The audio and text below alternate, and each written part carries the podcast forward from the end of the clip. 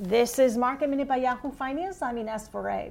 The major averages were relatively flat by mid session today after opening at new highs earlier this morning with the Dow of about 100 points.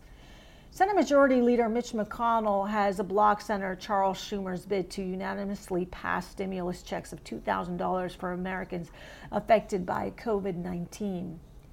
Cowen raised its price target on Tesla based on a higher than expected delivery based on estimates for the fourth quarter.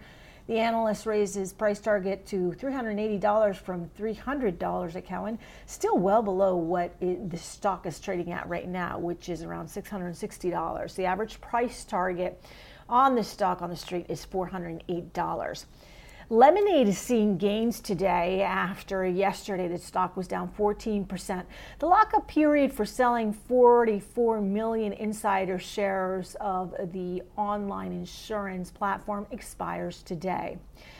American Airlines is the first U.S. airline to return to service the Boeing 737 MAX jet with a flight from Miami to New York today. For more market minute news, head to yahoofinance.com.